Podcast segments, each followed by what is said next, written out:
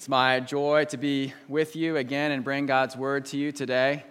If you have been with us over the last several weeks, you know that we're going through the book of Ruth.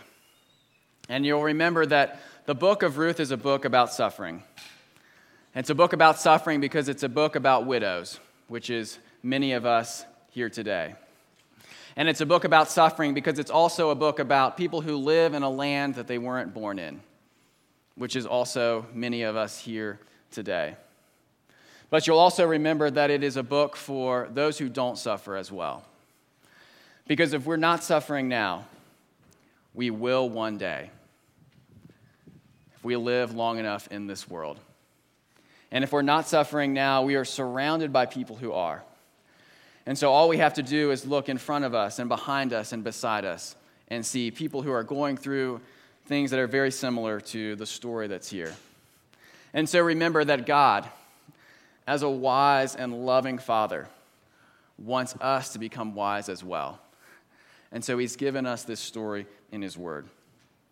If you're with us from the beginning, you'll remember it. 3 weeks ago, we met a woman named Naomi. Naomi lived in God's land, in the land of Israel, and yet there was a famine.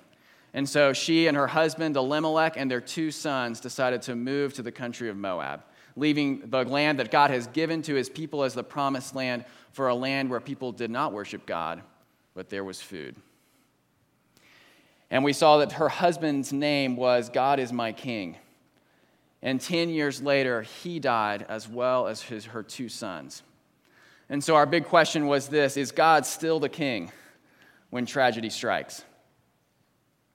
And we saw that in the midst of that, God was still at work leading and guiding and providing for his people, because at the same time that had happened, God visited his people and gave them bread. And then the following week, we saw that Naomi returned from the land of Moab to the land of Israel with her 2 daughters-in-law, Ruth and Orpah.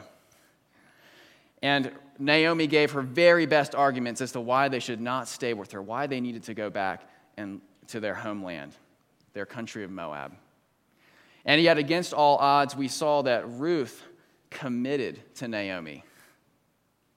She committed to Naomi even though it meant giving up her homeland, possibly giving up the chance of remarrying someone who was her same nationality.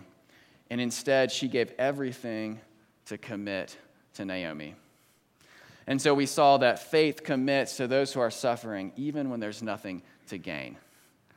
And remember that the motivation and the power for that was not in Ruth. It wasn't ultimately in her character. It wasn't ultimately in what she had internally in her resources. It was because she knew that the God of Israel was a God of never stopping, never giving up, unbreaking, always and forever love. And so Ruth chose to show that same love to Naomi, making an incredible vow to go with her even to death. And then if you remember last week, they finally arrive at their destination. They show up back in the homeland of Bethlehem. And all that Naomi can think about is her own bitterness. She reminds those around her that when she left, she was full, but God has brought her back empty. And so we saw the temptation that when tragedy strikes, it's tempting to believe that God is against us, that he's opposed to us, that he's forgotten us. And so the question then was not, is God still the king, but is God still good? Is he still for us? And we saw that even while Naomi thought she was empty, she was not. Because God had given her Ruth, and he had brought her back to his land at the exact right time, at the beginning of the harvest, the one time that would be most helpful for her to return and be able to have some food.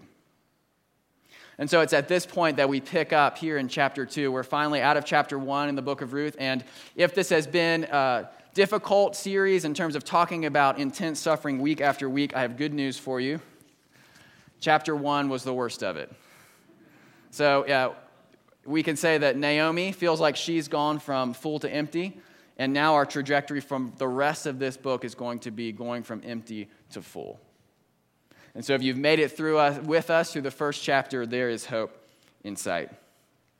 Now, if you'll remember, 2 weeks ago, I talked about the difference between the self-fulfillment view of life and the self-sacrificial view of life. And we talked about the 10-year marriage proposal that sometimes when the going gets hard, it's easiest just to leave.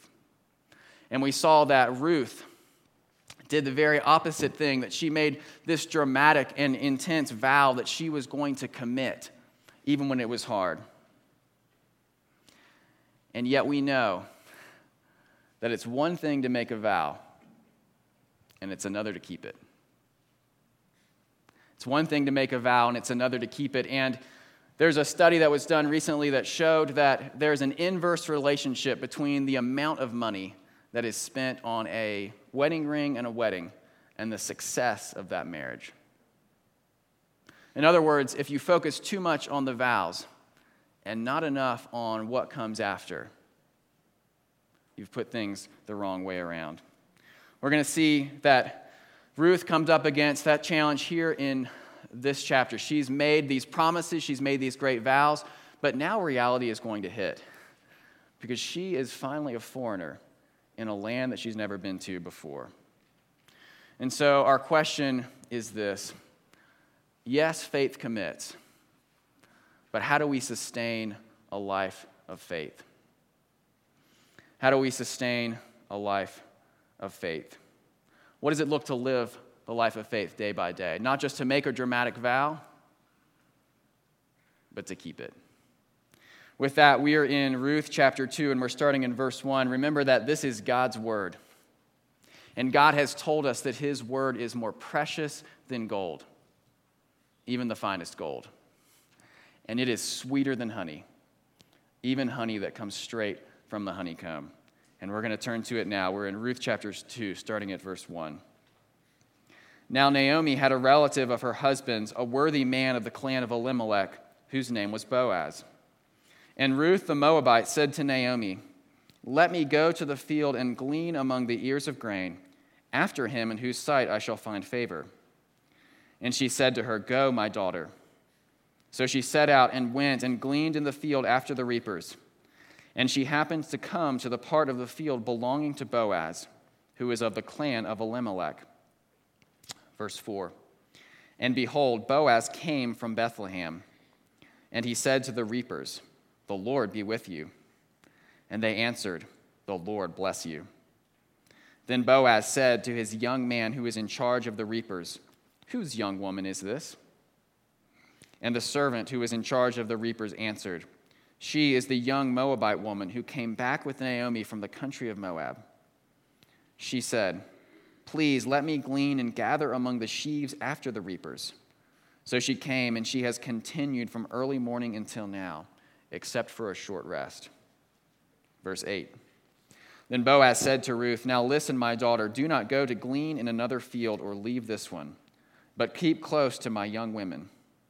Let your eyes be on the field that they are reaping, and go after them. Have I not charged the young men not to touch you? And when you are thirsty, go to the vessels and drink what the young men have drawn."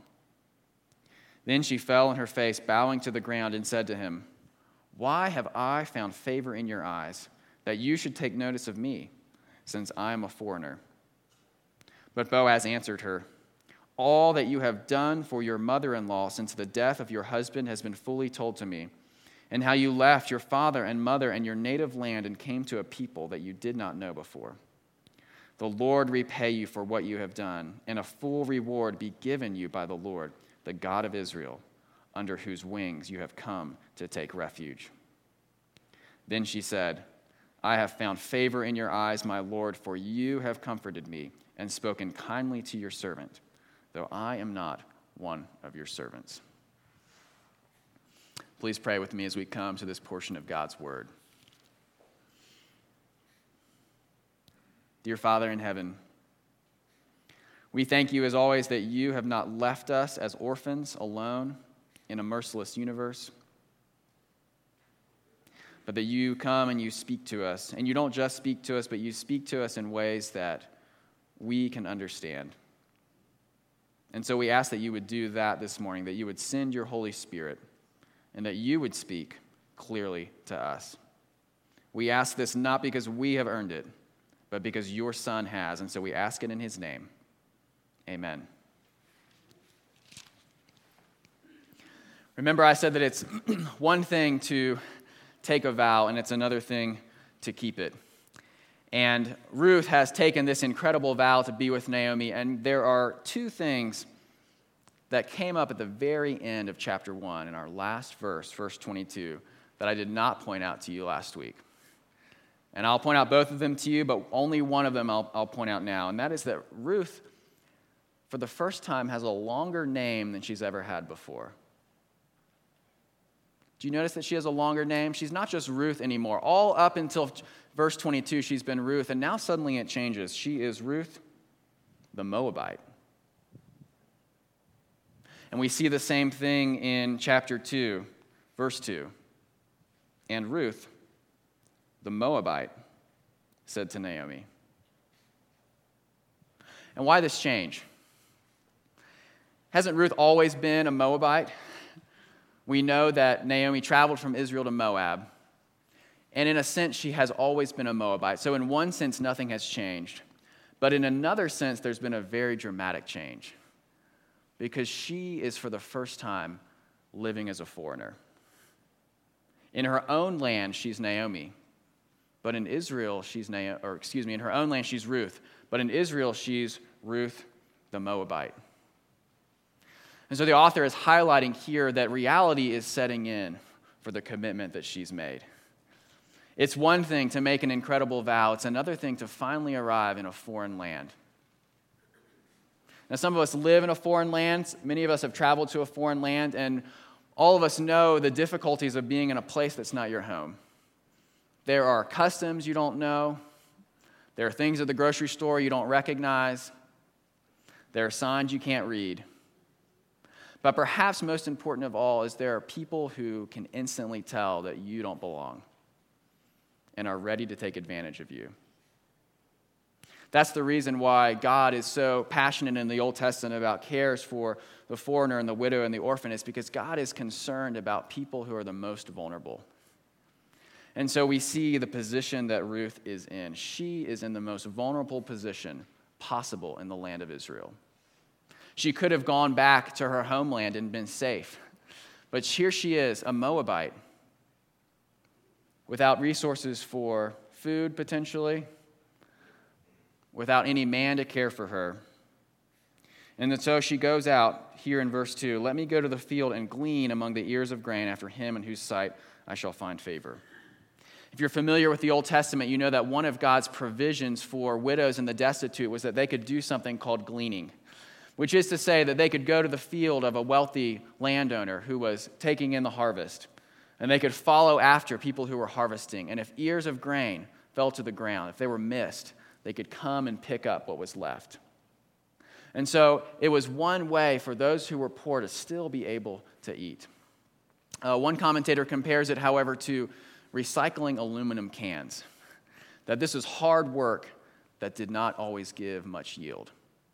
That while God had provided this provision, Ruth is in a very difficult position. She's a foreigner in a land that's not her own. She's been left to glean as her way of surviving. And not insignificantly, she's left with Naomi. This woman who we saw last week is so self-focused and bitter that she can't see anything other than her own pain. And so the same question that she has is the question of this section. Is she going to find favor? You see what she says in verse 2. "Let me go to the field and glean among the ears of grain after him in whose sight I shall find favor." What's going to happen to Ruth? She's made this commitment. She stepped out in faith, knowing that God was a God of steadfast love. And now she finds herself in the midst of the reality of the situation. She's now experiencing the consequences of the vow that she has made. And so is she going to make it? It's true for us as well this morning. There's those of us who have made commitments to live the life of faith. We've done what God's called us to do, and then reality sets in. Maybe you're someone from 2 sermons ago. You're someone who's committed to the vulnerable and the weak and the suffering. And yet, as you walk along, it suddenly you realize, whether it's someone in your family or someone in your community, this person is a lot like Naomi. They're bitter.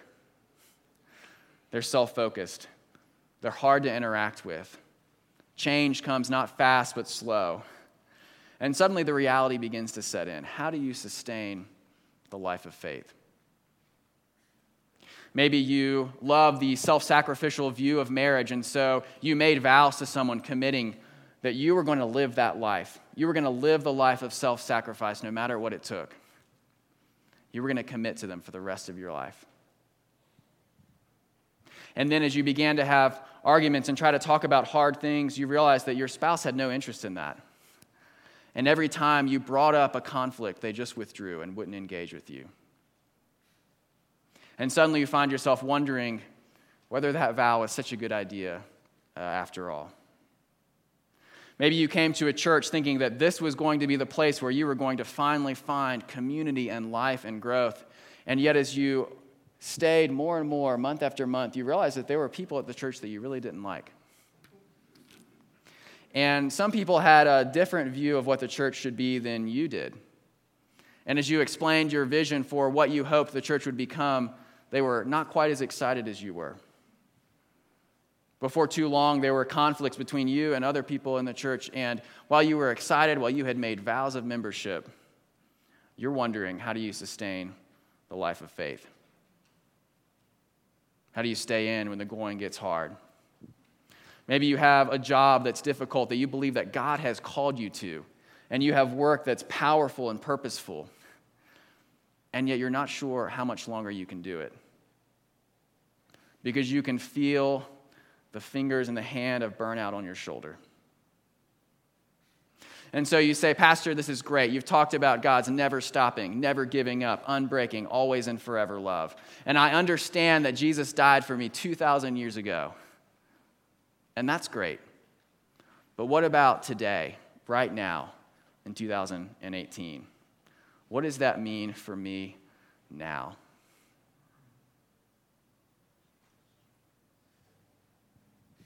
As we've seen before in this book, the questions it raises are also the questions it answers. Ruth here is in a difficult situation, and so she says, let me go and glean and see if I can find favor. And then in verse 3, so she set out and went and gleaned in the field after the reapers. And she happened to come to the part of the field belonging to Boaz, who is of the clan of Elimelech. Now, we found out in verse 1 about this man named Boaz. Apparently, he's a worthy man, which can mean a variety of things. But what we know about Boaz in this situation, most likely this is speaking about his character. And we find out quickly when he appears what kind of character he has, because he gives an unusual greeting. He says in verse 4, the Lord be with you. So this is a godly man. He's a man who's godly because he cares about the things that God cares about. He cares about the vulnerable and the suffering. And he's also a man who's able to help because he has enough wealth to have a field. But let's go back to verse 3. She happened to come to the part of the field belonging to Boaz. This is not something that happened. In the Hebrew, it sounds something like this. She chanced to chance. We might say, it was a complete coincidence. And yet, this is perhaps one of the greatest understatements in all of the Old Testament. The narrator has already told us about this man in verse 1. And so, she happened is an ironic statement. In other words, there is nothing in this that has anything to do with chance. There's nothing that has anything to do with chance. She happened to come to the part of the field belonging to Boaz. In other words, when Ruth stepped out in faith, living the life of faith, God brought her to the right field. When Ruth stepped out in faith, keeping the vow that she had made, God brought her to the right field. But she doesn't just come to the right place. She comes at the right time. Verse 4, and behold, Boaz came from Bethlehem, and he said to the reapers, the Lord be with you. And then he goes on to inquire about this new woman who's in the fields. She's the young Moabite. Here it is again. This is the third time now that we found out that she's a foreigner. She's come with Naomi from the country of Moab. She said, please let me glean and gather among the sheaves after the reapers. So she came, and she has continued from early morning until now, except for a short rest. Then Boaz said to Ruth, now listen, my daughter, do not go to glean in another field or leave this one, but keep close to my young women. In other words, you're not just going to be another gleaner. You're going to stay close to my staff. You're going to be the first one behind them when the grain falls. You're going to be the gleaner of gleaners. You're going to have special access to my fields. Have I not charged the young men not to touch you? As a foreigner who's the most vulnerable, you're going to have my special protection. And when you're thirsty, go to the vessels and drink what the young men have drawn. And so in a situation where women would be the ones typically drawing the water, you are going to go to my special water reservoir, and the men are going to draw it for you. And so Ruth, stepping out in faith, comes to the right place at the right time. And it just happened. Or maybe it didn't. Because God, here, our question before, our first week was, is God at work in the dark? And now our question is this, is God at work behind the scenes? Is God at work behind the scenes? Is his faithfulness to us not just his faithfulness 2,000 years ago, but his faithfulness now? And the answer is yes. We see here in Ruth that God is continuing to be faithful to his people. He's not just at work in the dark, but he's at work behind the scenes. And when God's people go on God's mission, God writes the check and cashes it. When God's people go on God's work and God's mission, God is the one who writes the check and cashes it. I'll give you a story from my own life. This does not compare at all to the story of Ruth in terms of magnitude, but all of us have situations, if we've lived long enough, where we've had to do something risky and challenging. We're wondering if God's going to show up, if he's going to come through. We know the right thing to do, we know what God's called us to do, and yet we're not sure if or how he's going to provide. So about a little over a year ago, I was in seminary, I was graduating soon, I knew that I needed a job. And I was talking to various churches. I happened to be talking to this one church that was in southwest Colorado Springs, and they were only hiring half-time.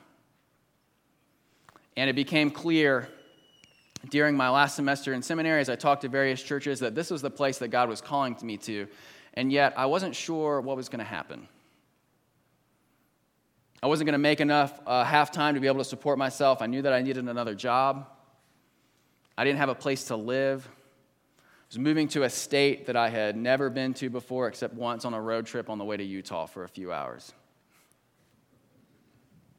And so I committed. I came here and I visited you all. I preached in April of 2017, and it became clear that I was going to come here. And yet I committed, not knowing exactly what was going to happen, not knowing where I was going to live, not knowing what other kind of job I was going to have.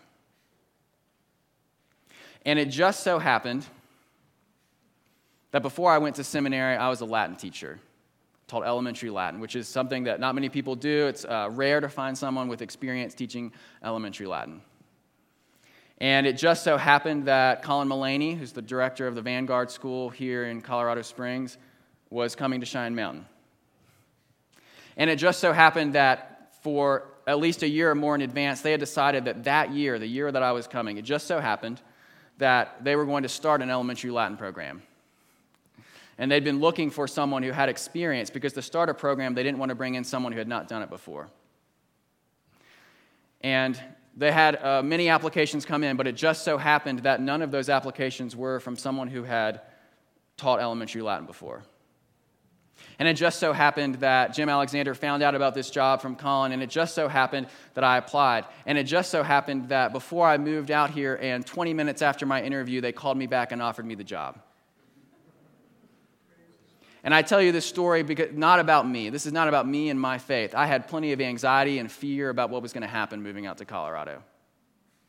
They didn't hire me because I was an amazing Latin teacher. They hired me because it just so happened that they didn't have anyone else who had previous experience doing this thing that I had just happened to do. And then it just so happened that before I knew that I was coming here, there was a landlord, a 5-minute walk from here, who decided that he was going to finish his basement and make it a place to live before he moved to New York State. And it just so happened that the Trotters were out of the country and willing to let me crash in their house until I found a place to live. And then it just so happened that I got connected with this basement. And it just so happened that I moved in. So the point is this, that God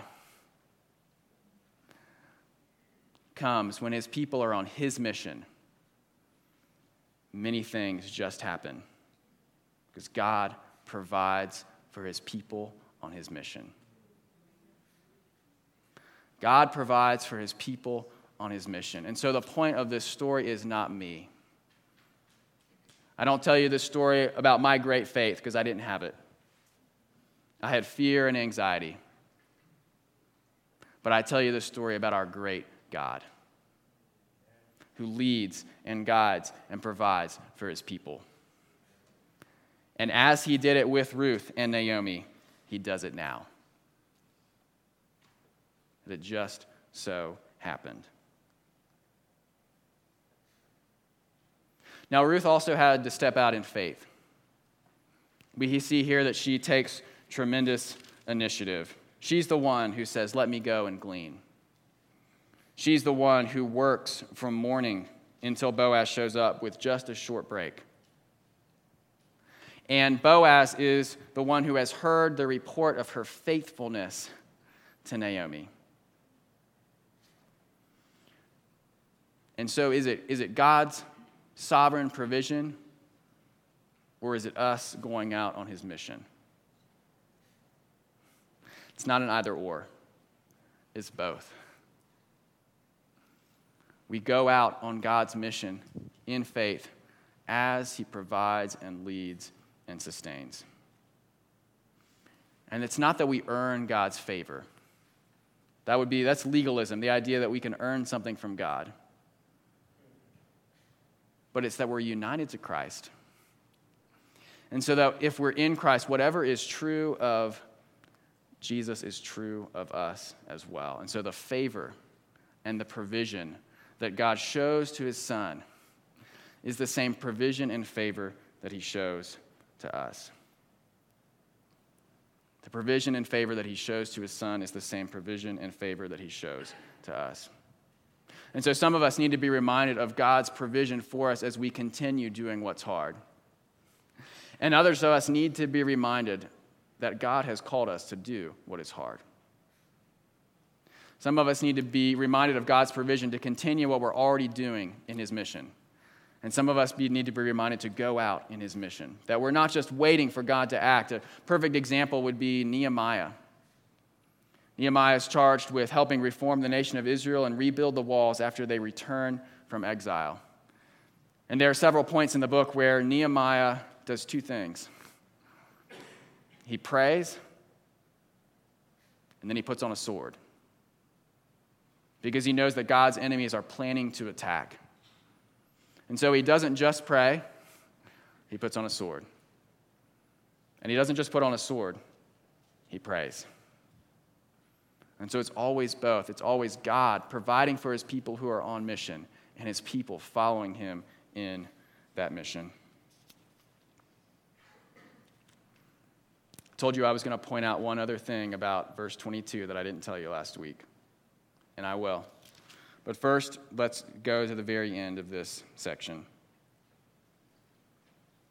Verse 12, the Lord repay you for what you have done, and a full reward be given you by the Lord, the God of Israel, under whose wings you have come to take refuge. What does it mean that Ruth has taken refuge under the wings of God? Verse 22, it says, so Naomi returned, and Ruth the Moabite, her daughter-in-law, with her, who returned from the country of Moab. And then verse 6, she is the young Moabite woman who came back with Naomi from the country of Moab. Now, what's wrong? This is like one of those pictures where you're trying to figure out what doesn't make sense.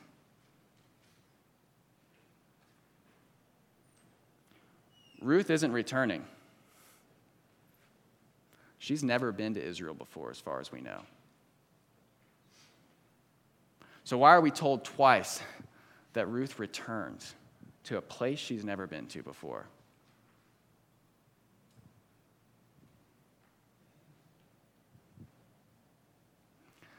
It's because she has made God her God. Remember, she told us in verse 16 and 17, your people shall be my people, and your God, my God. And so the land of Israel is now her home, even as a foreigner who's never been there. So what does it mean to hide under the wings of God? It means that being a foreigner in God's land is better than being a native anywhere else. To be a foreigner in God's land is better to be a native anywhere else, because this is where she can come to hide under the wings. This is the sphere of God's blessing. This is the place of God's provision, the place of his mission for her. She's hidden herself under the wings of God. For us, there's not a promised land to return to. Instead, we have the church. That as we wonder about how to continue in the life of faith, we have God's sovereign provision for his people who are on mission. And part of that provision is where you're at right now. There's many it just so happened, but it just so happened that you came here this morning to this church. In the church, there are people like Boaz who can help. There are people that can offer you practical advice. There are people that can gather around you. And so as we ask the question, how do we sustain the life of faith? We see that it is God who works and acts and provides. He provides for his people who come and hide themselves under the shelter of his wing. And so it's not just what happened 2,000 years ago. It's not less than that, and it's more than that. Because of what happened 2,000 years ago, because of Christ's death for what we deserved, and because of his resurrection, because he did not deserve it, we are united to him. He's made us into his people. And so we have union with Christ. Whatever is true of Christ is true of us here as a people. That God's favor towards his son is his favor towards us, and so he follows us and guides us and provides for us as we go on his mission. On Friday, I took a little trip onto Fort Carson, as I do from time to time, and I was reminded of what many of you see every day. As you drive onto the fort, you get to see the warrior ethos, which perhaps is routine for many of you. For me, I every time try to read it and remember it. If you're familiar with it, you know it starts out this way: I will always place the mission first.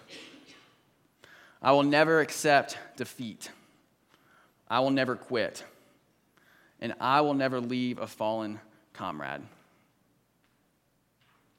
Now, my understanding is that that is what soldiers would say themselves to the army. But it's a little bit different in God's kingdom, because we don't say, all of the parts of the warrior ethos. What God is saying is this, that he is the one who fulfills it. That when we place his mission first, he will never leave his fallen children. When we place God and his mission first, he will never leave his fallen children. And so we can sustain the life of faith because it is God who picks us up. Please pray with me. Dear Father in heaven, we thank you that you are a loving, gracious Heavenly Father, and that when we walk the life of faith with you, we are doing what would be impossible if you are not in it and with us, and yet you are. So we thank you for that. We ask that you would be present with us this week as individuals and as a church, that we would gather around each other, supporting and caring and loving each other as you have loved us.